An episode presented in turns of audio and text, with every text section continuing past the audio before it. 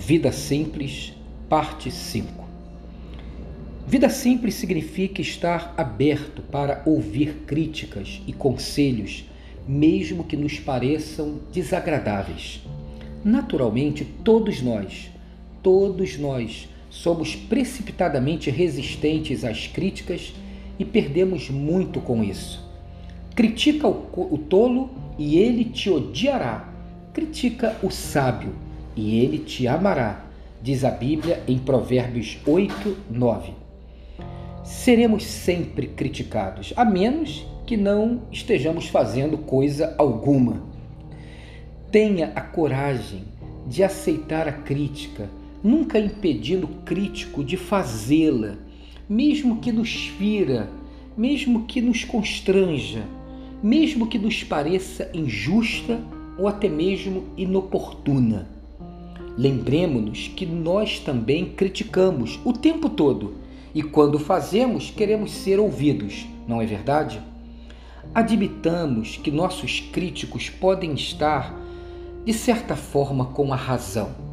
Afinal, todos nós estamos num processo de construção e não se aprende a vida olhando para o espelho, senão vivendo, errando, sofrendo.